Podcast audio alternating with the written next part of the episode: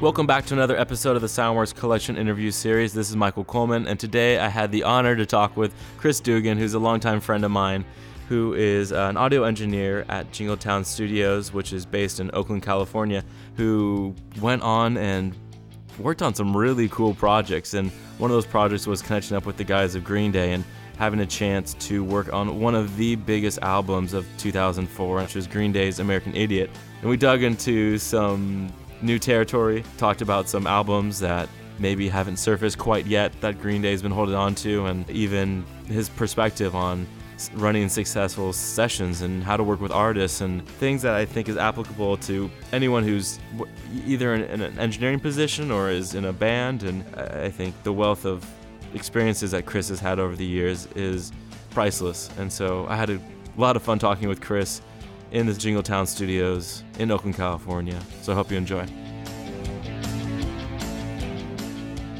Obviously, you got your start before you were here. You didn't start here in Jingletown. You started where? Where, where were you?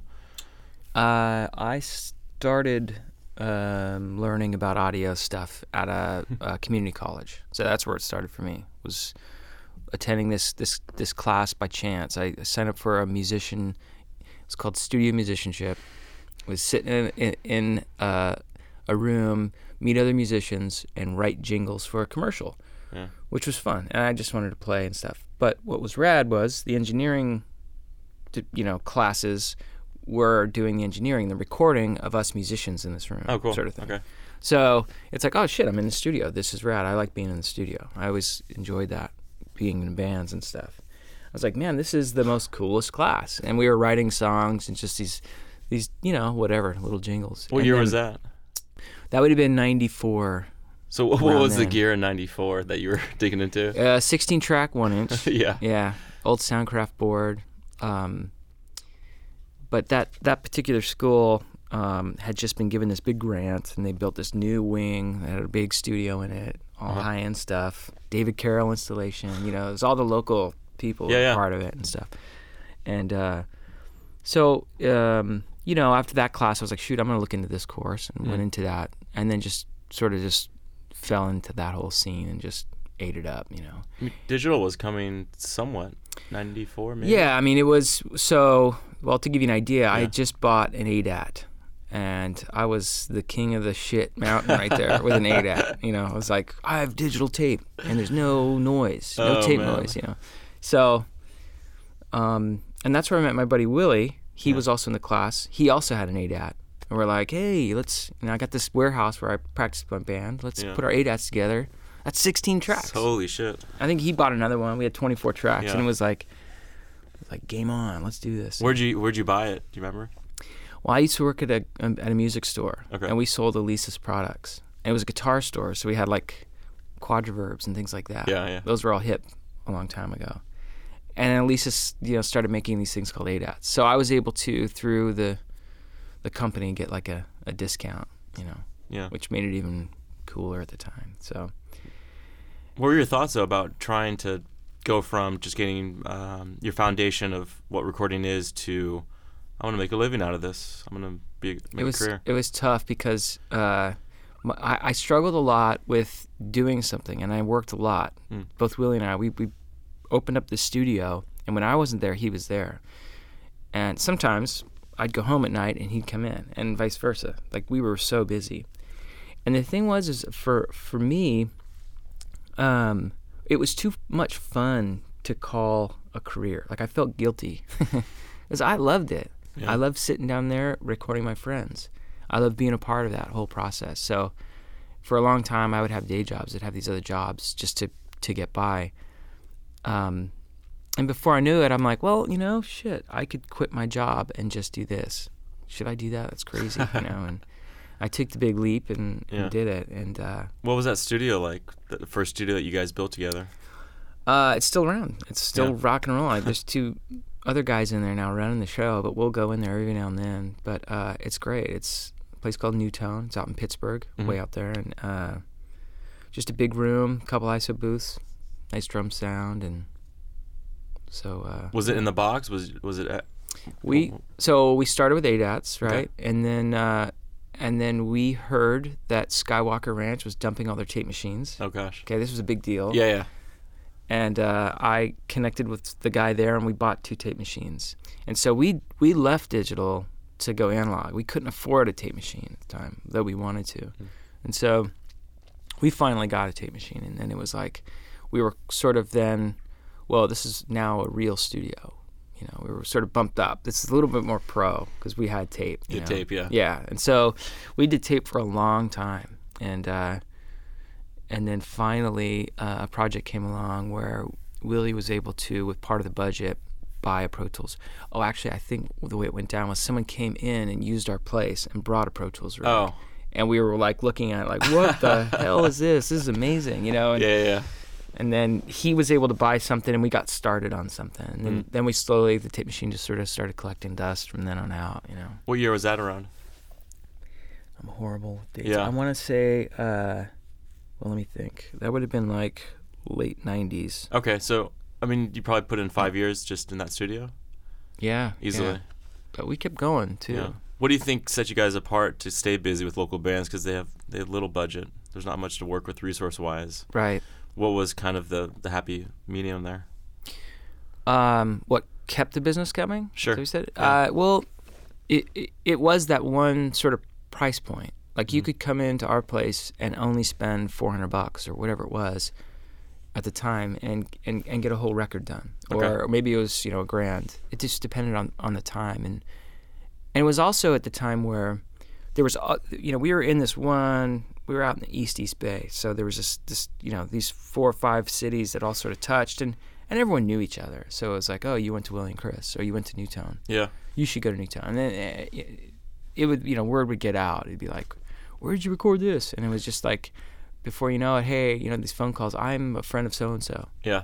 I got this one band. How much rock versus Bay Area rap did you get? I got, I got, I didn't get much hip hop, man. I got Okay. one guy I met one day, came in and, and, and we did an album, which was a little strange for me because I wasn't used to that.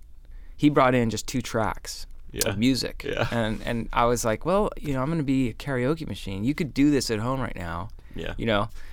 But if you want to do it, do it. So we, we but we mostly got rock. That Okay. was where we were tapped into. So Did you- punk and yeah. that sort of stuff. Did you have a house kit, house amps, and how much? yeah, gear yeah, you have? yeah. yeah. We started collecting gear and and it would sit there and get used Totally. sometimes. Yeah, yeah, for sure. So, f- what was the breaking point when this the Newtown Studios kind of was a transition? What was the transition from that then for you? Well, um, for me, it was I started getting other calls. Like I started actually getting gigs outside of that of our place. So it'd be like, you know, hey, can you come record my band out at this studio? Mhm. And I'd try really hard to get them to come out to us, but they wouldn't want to make the drive. So Yeah. it was that sort of thing. And so then I just started working at other spots and and um, and then slowly, you know, and then I got I found myself in this other completely different sort of job that I never thought of, and and uh, and then I just I stayed sort of doing it. I still go out there and still visit the place, and it's doing great. Yeah. It's still, you know, but um, I don't think I could ever get rid of it. It's sort of a Yeah, cool spot, but rent must be just wonderful. it's super cheap. Yeah, it makes it like easy to do. I mean, that makes it affordable for yeah, everyone. yeah, you know? yeah. If you have a room and you know you can keep the lights on, then that's all you really need. that's right. So to give people an idea, I mean, now you're we're here in Oakland, Jingletown Studios, which was formerly another privately owned studio, formerly 880 Studios. That's right. When did you transition? When did you start making 880 more of your home base? Um, well, this was one of the places I I got a, a couple gigs to come work at for a few band, for a couple bands, and uh, um, so I would be working out of here just as an independent, kind of, you know, engineer for And- the most part. And 880 was really kind of like in the East Bay here was pretty much the only kind of besides Fantasy, Yep. maybe, and and the plant in Sausalito, Right. farther north. This was it for. I mean, there's some private studios. Yeah, I mean, this was. I, I think this was like a bigger footprint studio, like you, like you have fantasy, where you're like, this is a, a complex, this is a big place. Yeah, big you know? place. Yeah. and I think that was sort of the draw to this this facility is that it, it is bigger. There's three rooms. There's offices. There's you know it's. I think maybe that makes you th- get a little bit more serious coming here. You go, oh, this is a, whatever. But there's a lot of smaller. Minus the chain link fence and and the barrio around the corner. That's right. Yeah. Yeah. exactly. and the freeway. and the freeway, Yeah. right off of 880. Mhm. Um, so what were the projects that when you came to 880? Was it a step up? Was it what's what type of transition was that project wise? Yeah, I mean, I, I came here with the Green Day guys. Mhm. That was pretty much the, the big step up from, you know, what I had been working on. And through that, I got to, um, I got to work uh, on a Smash Mouth song for just a song for a Mhm. second, which was fun. Um, but I would come here for those gigs. And then what sort of, you know, was pretty non-traditional the way it sort of works with engineers and, and that sort of thing was Green Day ended up just moving in here and moved into a room and was like we're going to write this this album and and just sort of took over and at the time I was working I was working at Expression What year was that? that was um 2003 Okay, 2002 actually probably 2002 because I met you in 2001 when I Yeah. started there. Yeah, You- yeah. You were working there and I was a student, so yeah it's been like 12 years. old farts Fuck. uh yeah there's probably a, there's probably a time by the end of your stay there Sure. that I was playing hooky from that place. You're moonlighting. and no one knew. Yeah, no, no. But I was calling in and I was like acting like I was there at work, but I was Yeah. actually here recording Green Day, and uh, it was it was tough because I was like, Yeah. I took my two weeks. You don't want to tell anybody what you're doing. Well, no, and I'm you know I'm trying to hold down a job. Right. You know, and I said, well, I got two weeks paid vacation. I'm gonna take that. And Gary was like, sure. Yeah. And so I was like, cool, and I did that. Then the this was supposed to be a two week gig at the Right. beginning. And- And, it was like, hey, we're going to go another two weeks. And I graciously asked Gary, can I take another week? And he's like, okay. What, what's And- going on? Yeah. What are you, and what I? I told him, and he's like, all Yeah. right, you should do it. And I was like, okay. And, Yeah. and then, uh, and then it just turned into a month and a month and a half. And then I, I finally had to go in and go, Gary, I got to, you know, that was a crossroads for me. It was like, well, here's a day job, you know, that's giving me decent money. But were you freelance for them? Were you brought in as an employee? What's the like relationship? Freelance, yeah. Freelance, yeah. It was like, hey, come in and engineer, and you know, two weeks of your time. That's what it was. So I Yeah. just said to my, you know, it's Oh, like, okay, I got a two week gig, which is how I would do it, and um, and then it turned into, well, this is now a month gig, you know, and, and I was just, yeah, independent the whole time, and and so that turned into a year, right? Mm. And What album was that? that was American Idiot. Oh wow. So American Idiot comes out of that. They go down to L.A. and, and Which is the largest album that year. I mean, or the next Probably, two yeah. years for a while. 2004. Yeah. Yeah.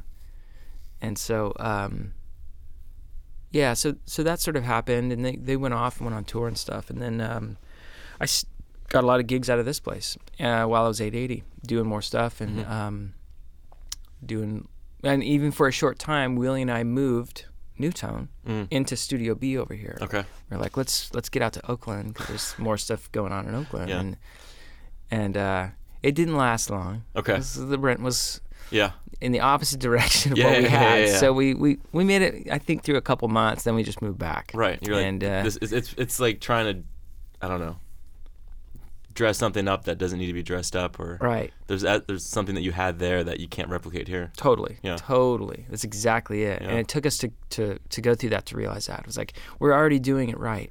It's already working. And it's fun. You have like 24 ADATs or like, like a wall of ADATs. Yeah, yeah, yeah. We're gonna do this in a this different room. Well, those are piled up in the corner now. But Yeah. but yeah, so it you know it made sense. And Sure. and uh, we so we went back there, stayed there, and and I was working out of here and Yeah. that sort of thing. So, gosh, w- w- how are those first few sessions working with the guys from Green Day? Because you're trying to build a relationship. You're trying to show them that you know what you're doing, and ultimately, it's you know you're not. They have, they have all the choices in the world. Yeah, I mean, uh, luckily I'd, I'd actually worked with those guys before. Like I'd Mhm. worked in different side things and side projects, and I knew them, and and we all got along great. Um, so, it, to be honest with you, I was more trying to figure out what the hell was going on when I was here because we'd track something.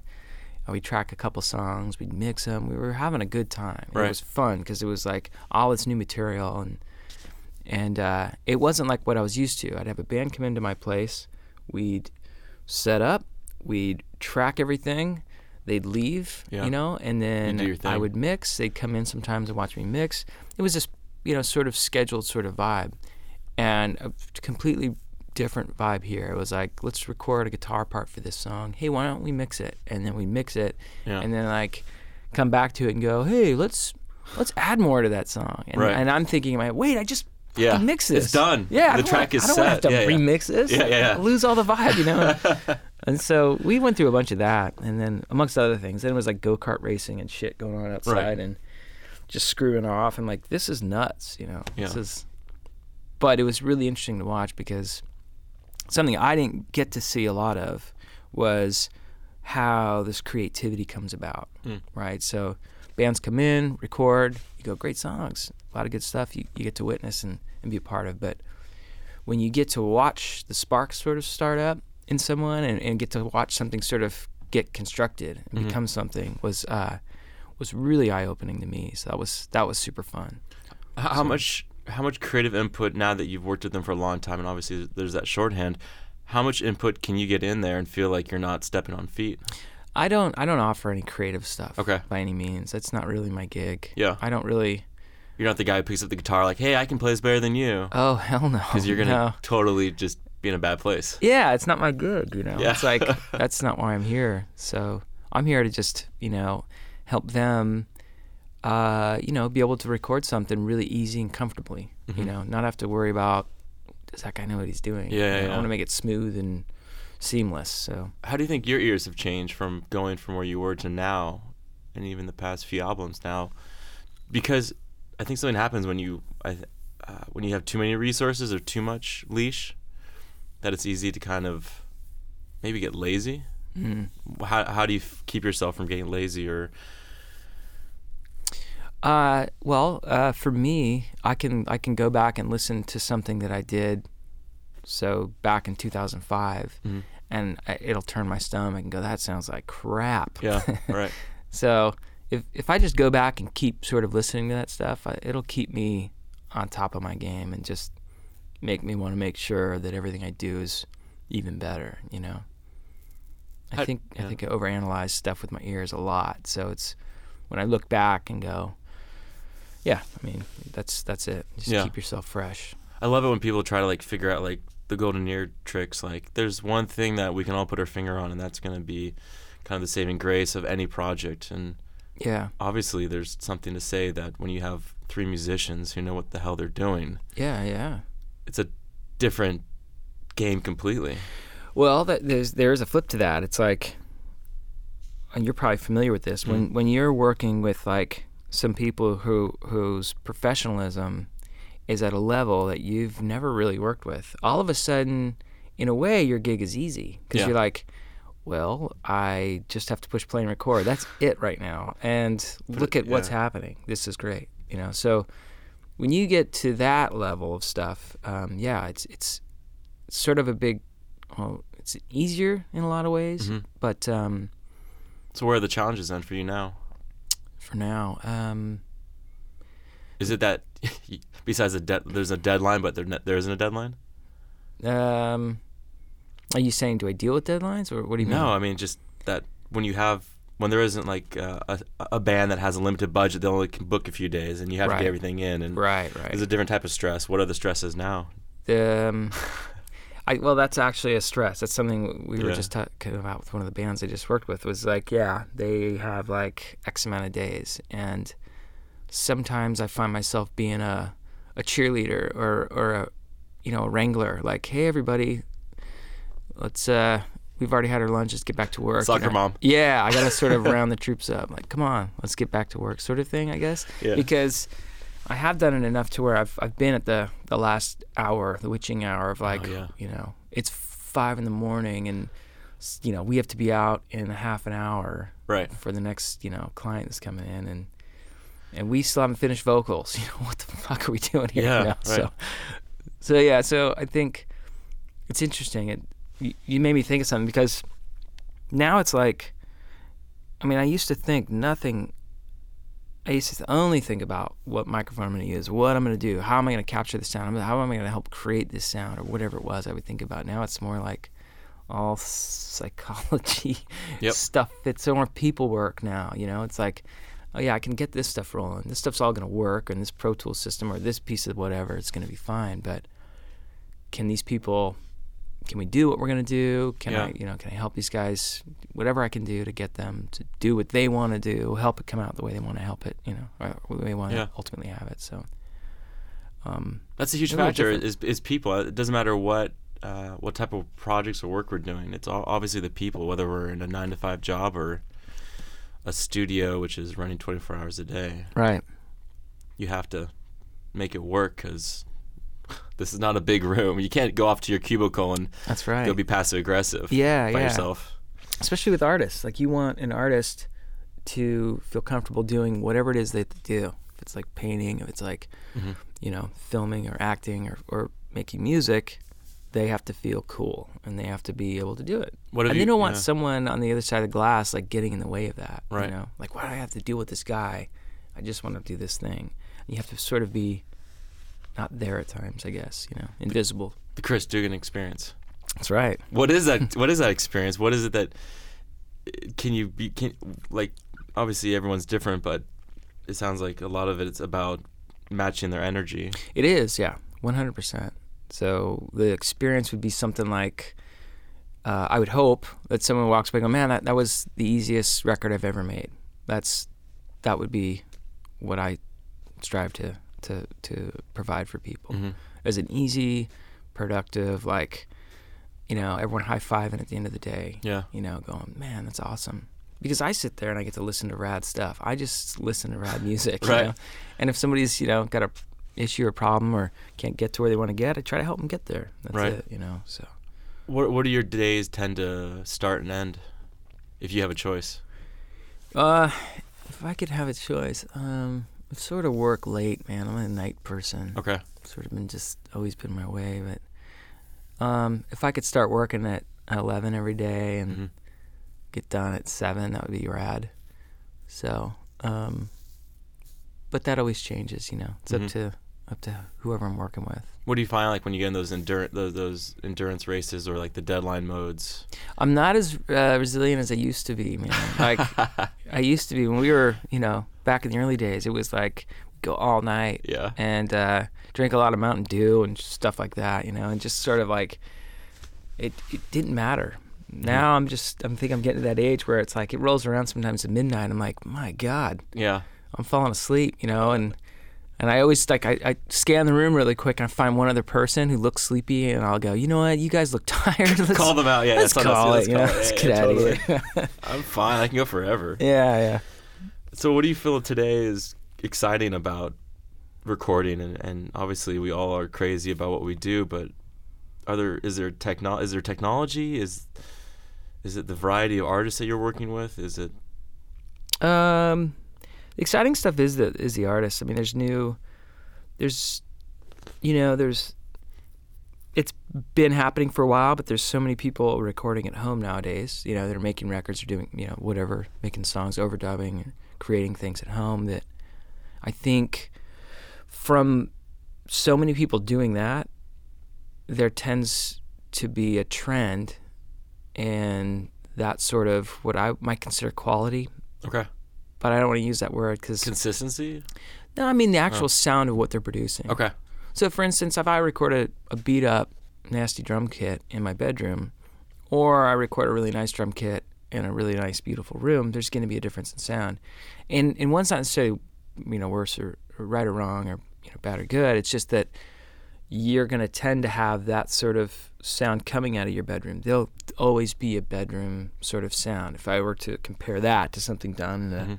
Really fancy facility, so that sort of trend has sort of taken over. And and what I'm what I'm finding is is that you know working in a place like this, going, well, how do I not use this rad room that I like? You know, Yeah. how do I not? We're not even going to use that because we're going for a different sound, sort of thing. So that's sort of the new thing that.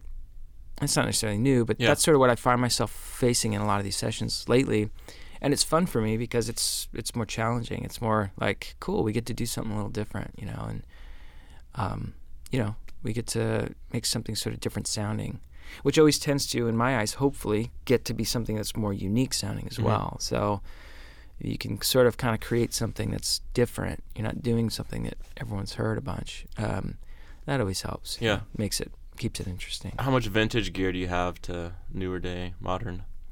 Um, here we have a ton of vintage stuff. Um, and then next door we have a.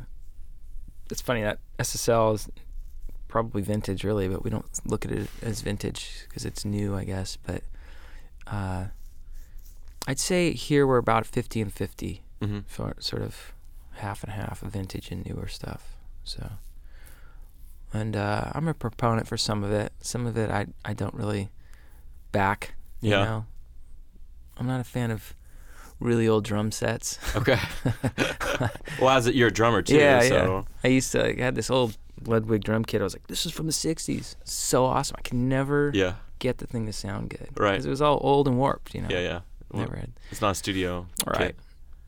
And you can say that about some gear. You can find an old microphone and go, "Yeah, this is really vintage." And you go, "There's a reason why it's dusty, Yeah, and you've never heard of it because it sucks." yeah, You know, there's other vintage things that are rad. You know, so yeah. I think you just gotta you gotta get used to using them and try things out to know. You know? So Yeah.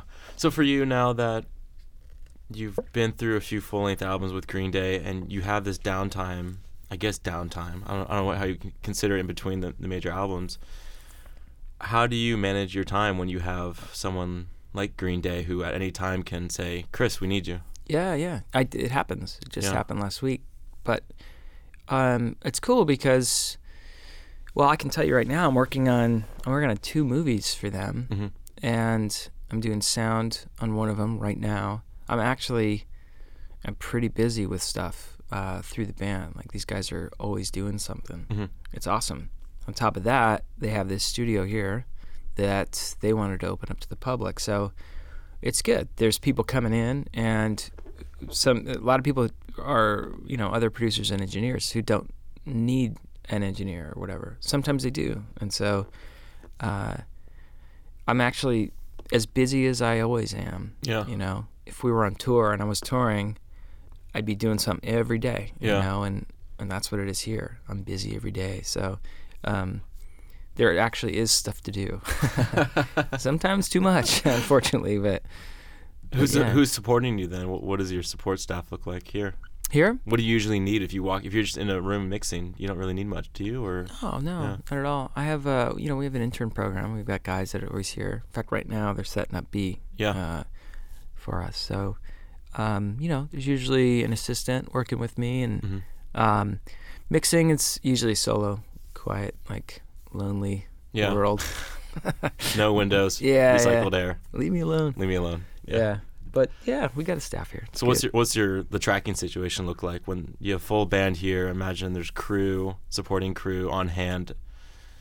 How how big of an operation can it get, or how small does it get, intimate wise, with with with, with the Green Day guys? the Green Day guys. Well, if we're doing a record, we have like we have like our own. We, we have like a yeah. There is a full staff, so to speak. We'll have like a, a guitar tech. We'll have a drum tech. Um, at those times when we're recording, so it's funny. Those guys like to you know we'll we'll sit around sometimes and demo stuff, and someone will run in with an idea or whatever, and we'll just crank something out really fast Mhm. and dirty. And that's sort of you know to get the idea on tape and listen back. Okay, cool come time for the record, it's like we all, everyone gets very s- not serious. I don't want to use the word serious, but we get, you know, we we we, we get ready. This is going to tape, and then it's going to go digital, so it's it's real. That's right. That's right. Yeah. this time we're gonna use some tape. And Yeah. yeah, everyone, gets a little bit more on. You know, now everyone's here. We're all doing our gig. Okay, now let's do it for real. You know, no more pretending. yeah, let's clock in. Yeah, totally. Mm. So, uh, but yeah, we'll have a we'll have me. We'll have an assistant. We'll have a drum tech, guitar tech. Mhm. I Um, mean, it's pretty traditional. I mean, that's Yeah. what you have on these bigger bands, which yeah. you know have time and resources to, I guess, create an environment that works for them. Absolutely, yeah. Yeah.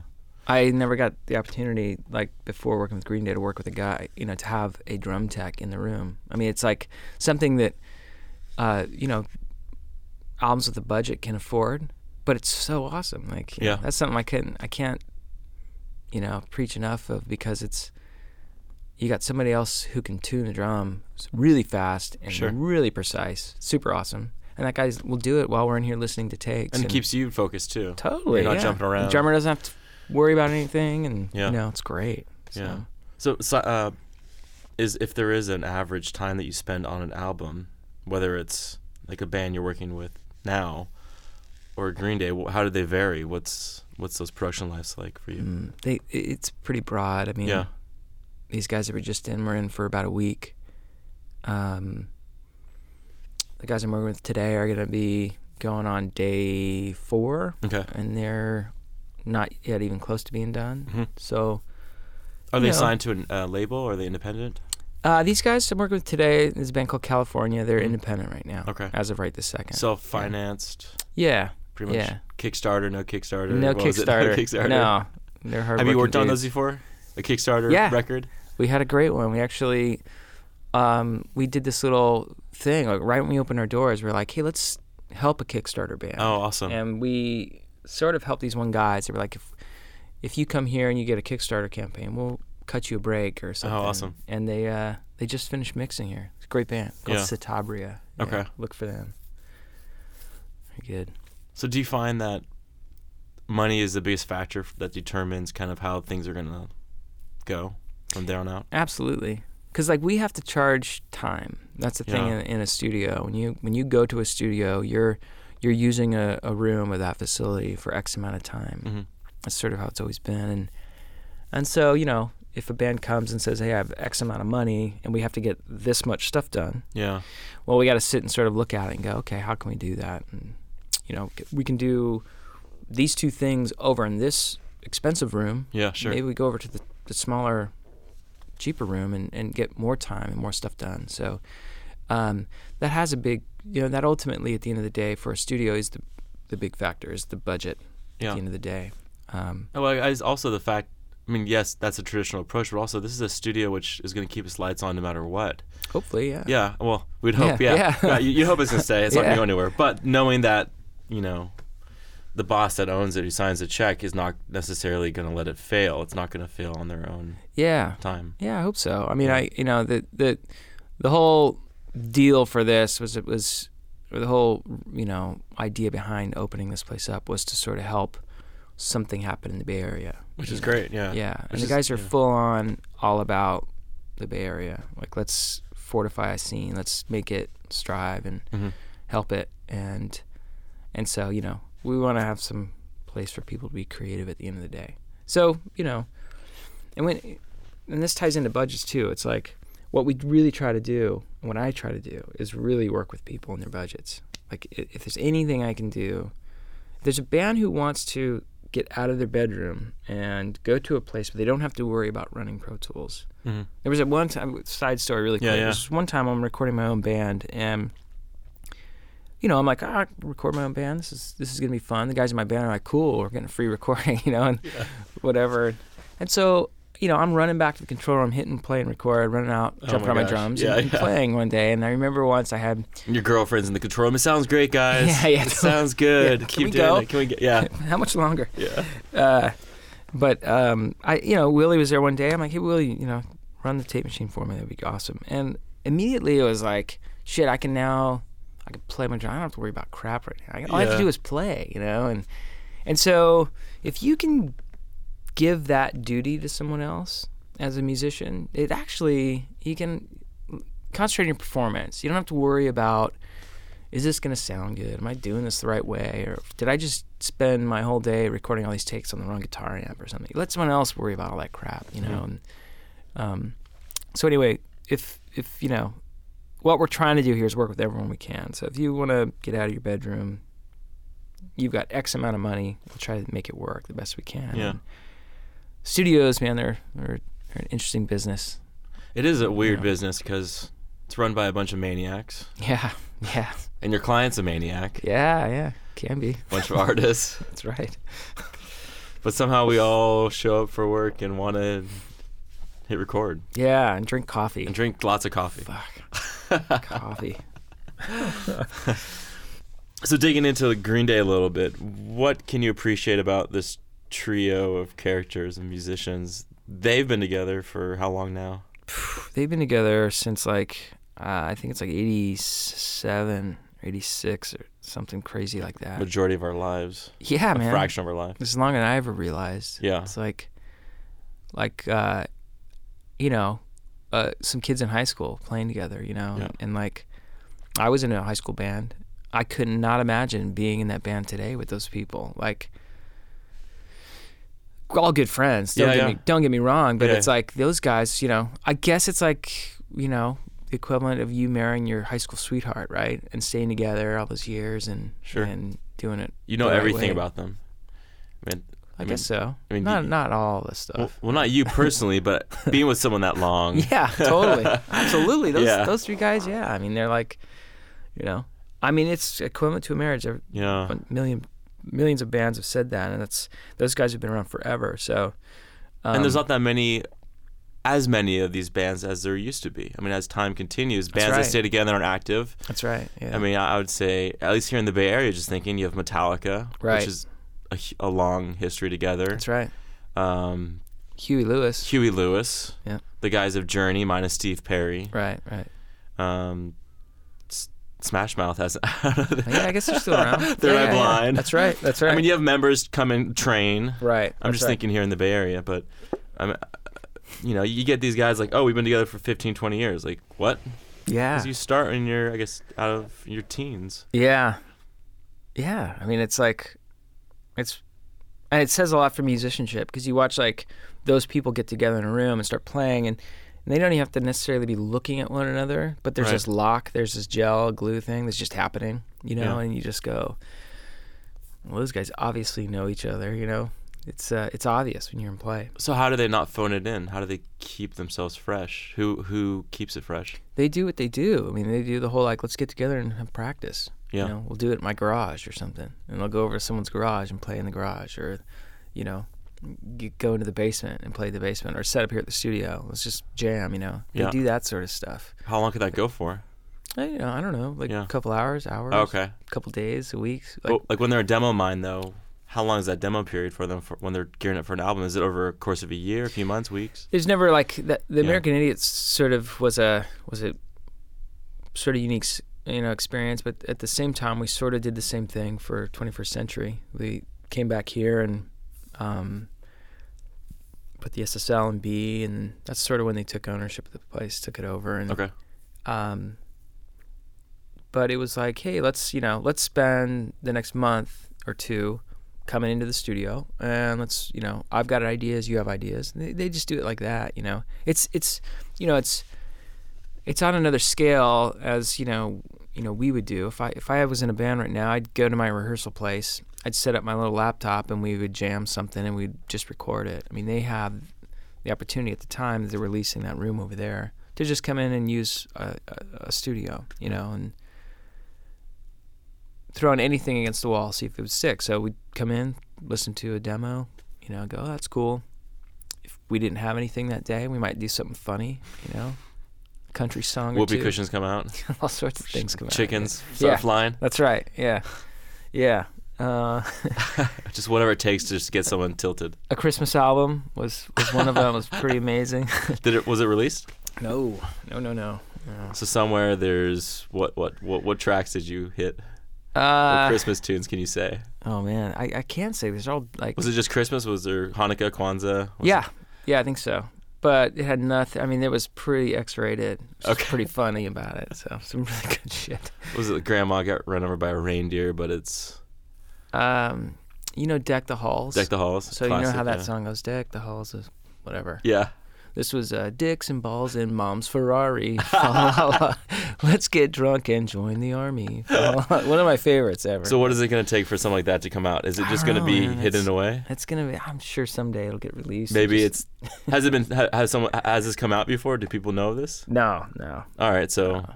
now it's just going to take someone listening to abuse you guys to release it. Oh, let's Hopefully. hope. Let's hope it. Never comes out. Let's hope it comes out uh, a couple. You know, I don't know, years Yeah. down the road. I guess.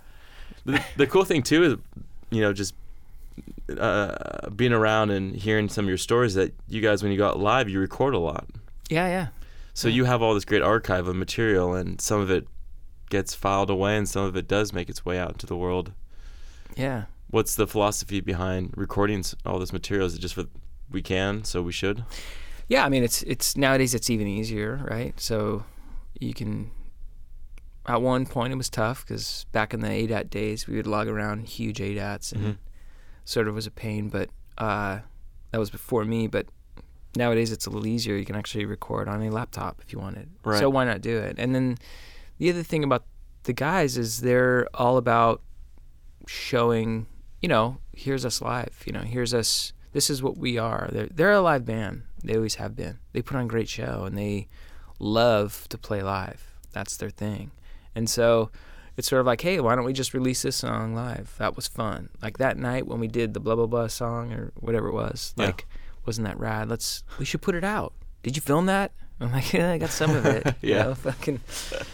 Wish you would have given me warning. You know, prep time. But, you know Yeah. that sort of thing. So yeah, we can easily just pop out some stuff, and it's all good stuff. So. It's not just so important just to have an album be the main focus.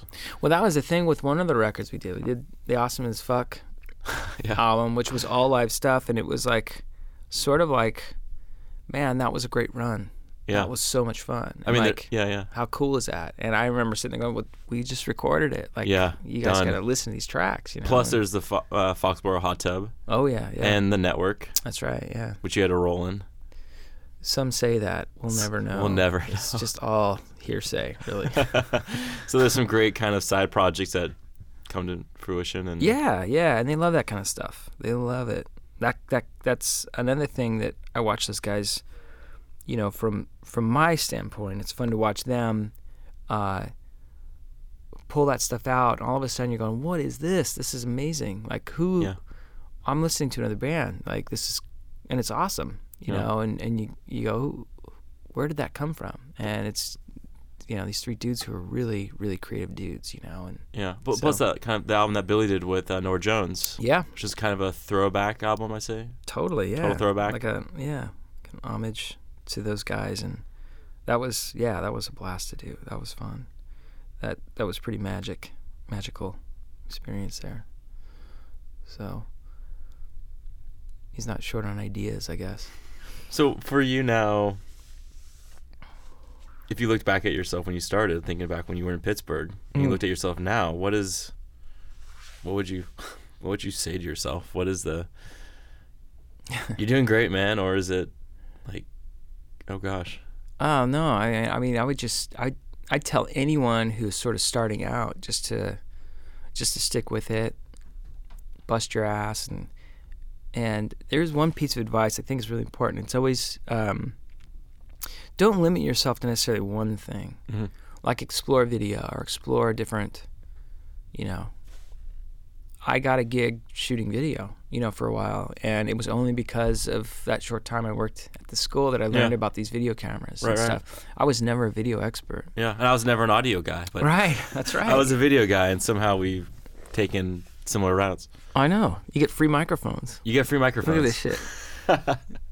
so that's my thing. It's kind of Yeah. like if you have that extra, you know, you know, you that that Swiss Army knife with the corkscrew. Yep. Like I got this. I, I can do this. You know, or whatever. You know, and I think that helps, and uh, it did for me. I, you know, I I went into try to get serious with music and found this other little avenue that was still around music.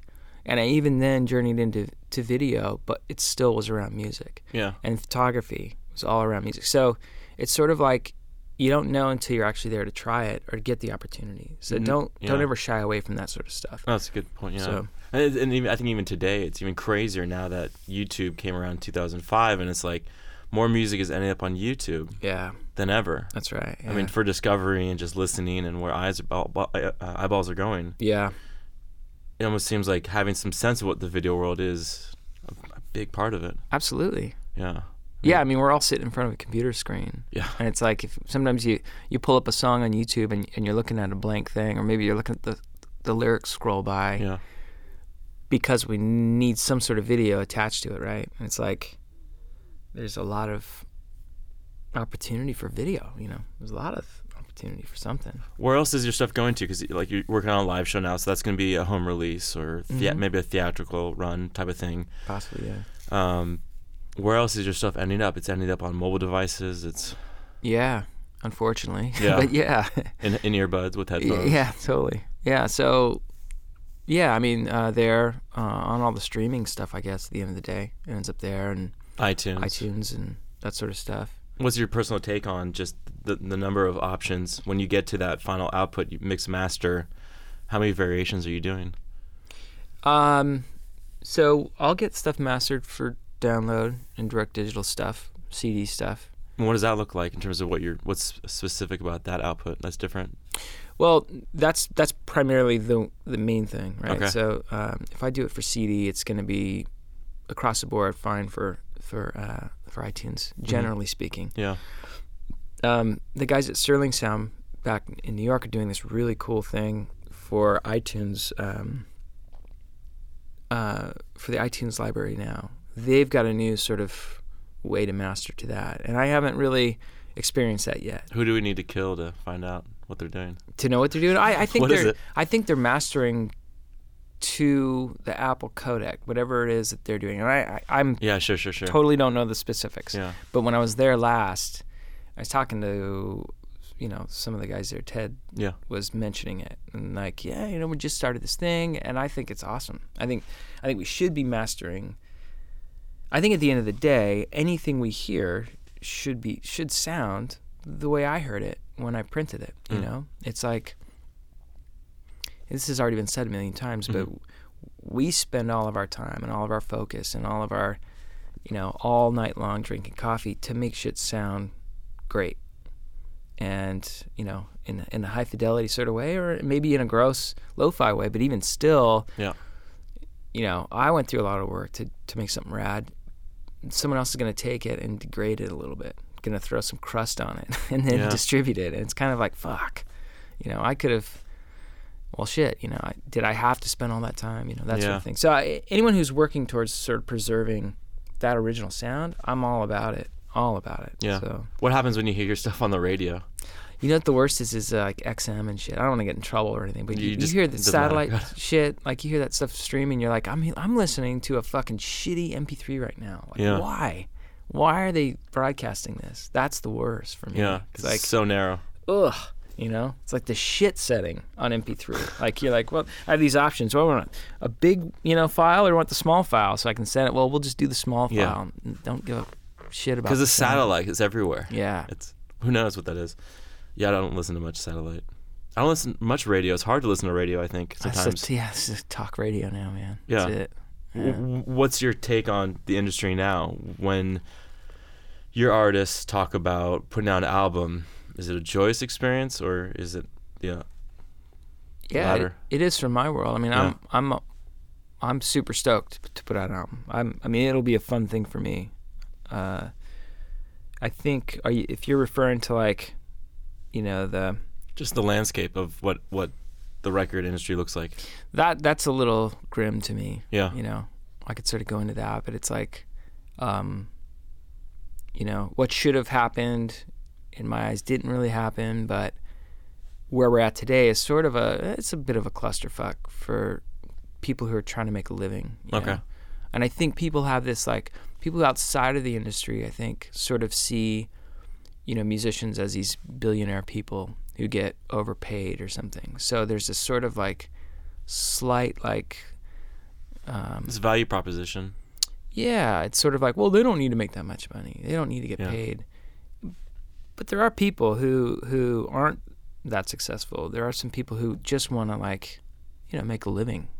You know, they don't need a Ferrari. Or they don't. Yeah, yeah. You know what I mean? There's- Yeah, they don't- yeah.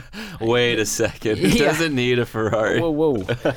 uh, but you know what I mean? It's Yeah. like it's just sort of like there's people who don't need that, but Yeah. still want to make a living, and, and and I don't see that as an opportunity anymore. You know, it's not looking like that. The now. middle class. Yeah, it's like it's tough. So, you know, we'll just get a bunch of stuff. There'll be music everywhere, and it'll, um, you know, we'll we'll all be. I think we're gonna become record companies, right? Mhm. Individuals.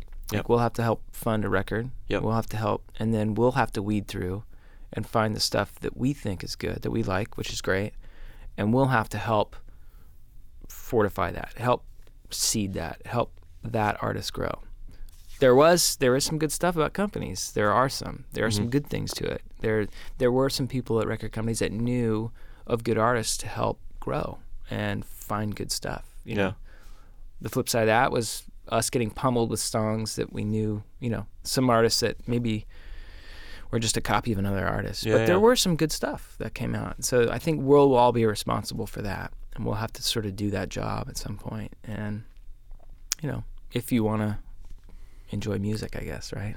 If you want it to be part of your life. That's right. That's right. How do you describe being in the Bay Area, not in LA, not in New York, not in Nashville? What Uh, is, what is this world like being in the position that you're at? I love it. I love it. There's there's times where I go like, man, I wonder is there you know should I be over these other spots? But I've I've been fortunate enough to to visit those places and work, and there's a lot going on in other places. Yeah. But there's something super rad about just going. This is you know this is where I'm from. This is our place, and and you know watching friends do rad things, and you know I, I don't know I we have our own vibe. If, You know, anyone who's ever been to the Bay Area goes, yeah, the Bay Area's its own place. You know, New York's its own place. Right. Hollywood's definitely its own weird place, right? Weird place, right? You know, We're like- not weird. They're weird. Yeah, yeah, yeah. Talk about weird. but so you know, it's like you sort of everyone's got their own spot. I don't know, man. I I'm so Bay Area. I love it here, man. I Right. can't- Um, someday we might work somewhere else. You're not. Well, yeah. Who knows? You're not in the city. You're not in Marin. We're in the East Bay. Yeah, it's like a, a cool, cool kickback vibe at times. Yeah. I dig it. Awesome, man. Well, thanks for talking. It's been a lot of fun. Yeah, thanks for having me, dude.